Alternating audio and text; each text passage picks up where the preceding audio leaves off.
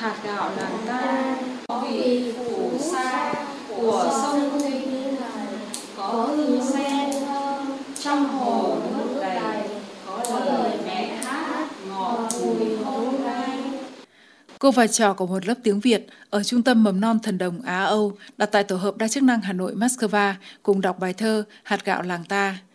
Không khó để nhận ra có em đọc nhầm dấu huyền thành dấu sắc. Lớp học có khoảng chục em nhưng học tiếng Việt ở các trình độ khác nhau do thời gian bắt đầu đến lớp của các em khác nhau tùy điều kiện của gia đình. Cô Nguyễn Thúy Nga, giáo viên dạy tiếng Việt ở đây cho biết.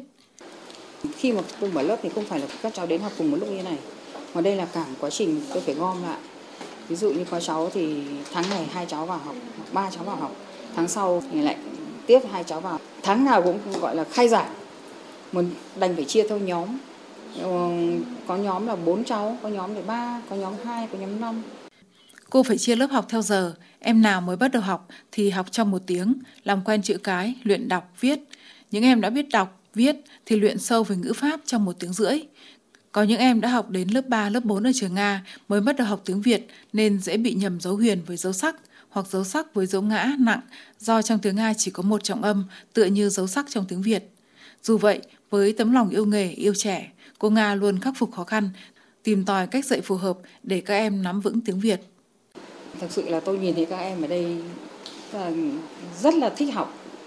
Cảm giác như là các cháu khám phá ra một, một, một cái gì đấy mới lạ.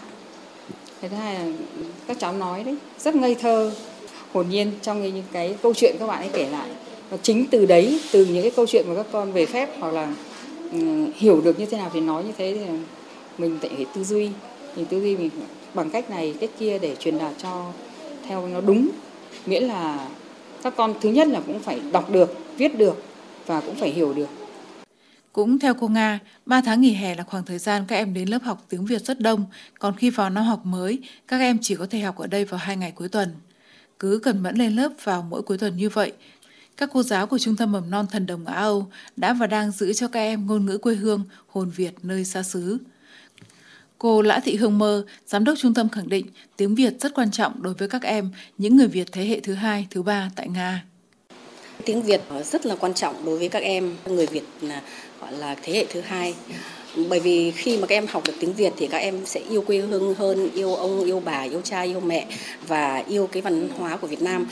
Khi mà các cháu học ở đây thì về Việt Nam các bạn hòa nhập với lại cộng đồng rất là dễ, giao tiếp với tất cả bạn bè, các bạn tự tin hơn và không có một cái gì gọi là rào cản khoảng cách nữa.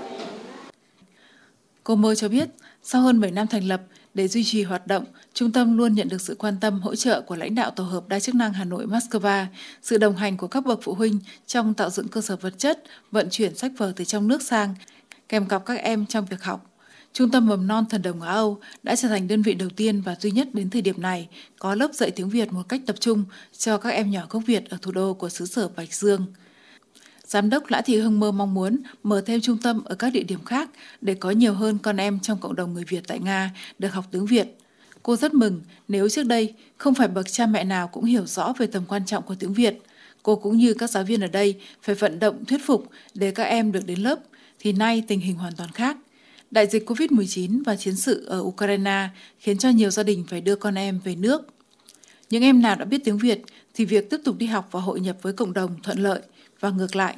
Do đó, hiện nay, các bậc phụ huynh đã hiểu rõ thực tế và hết lòng ủng hộ nhà trường để con em được học tiếng Việt.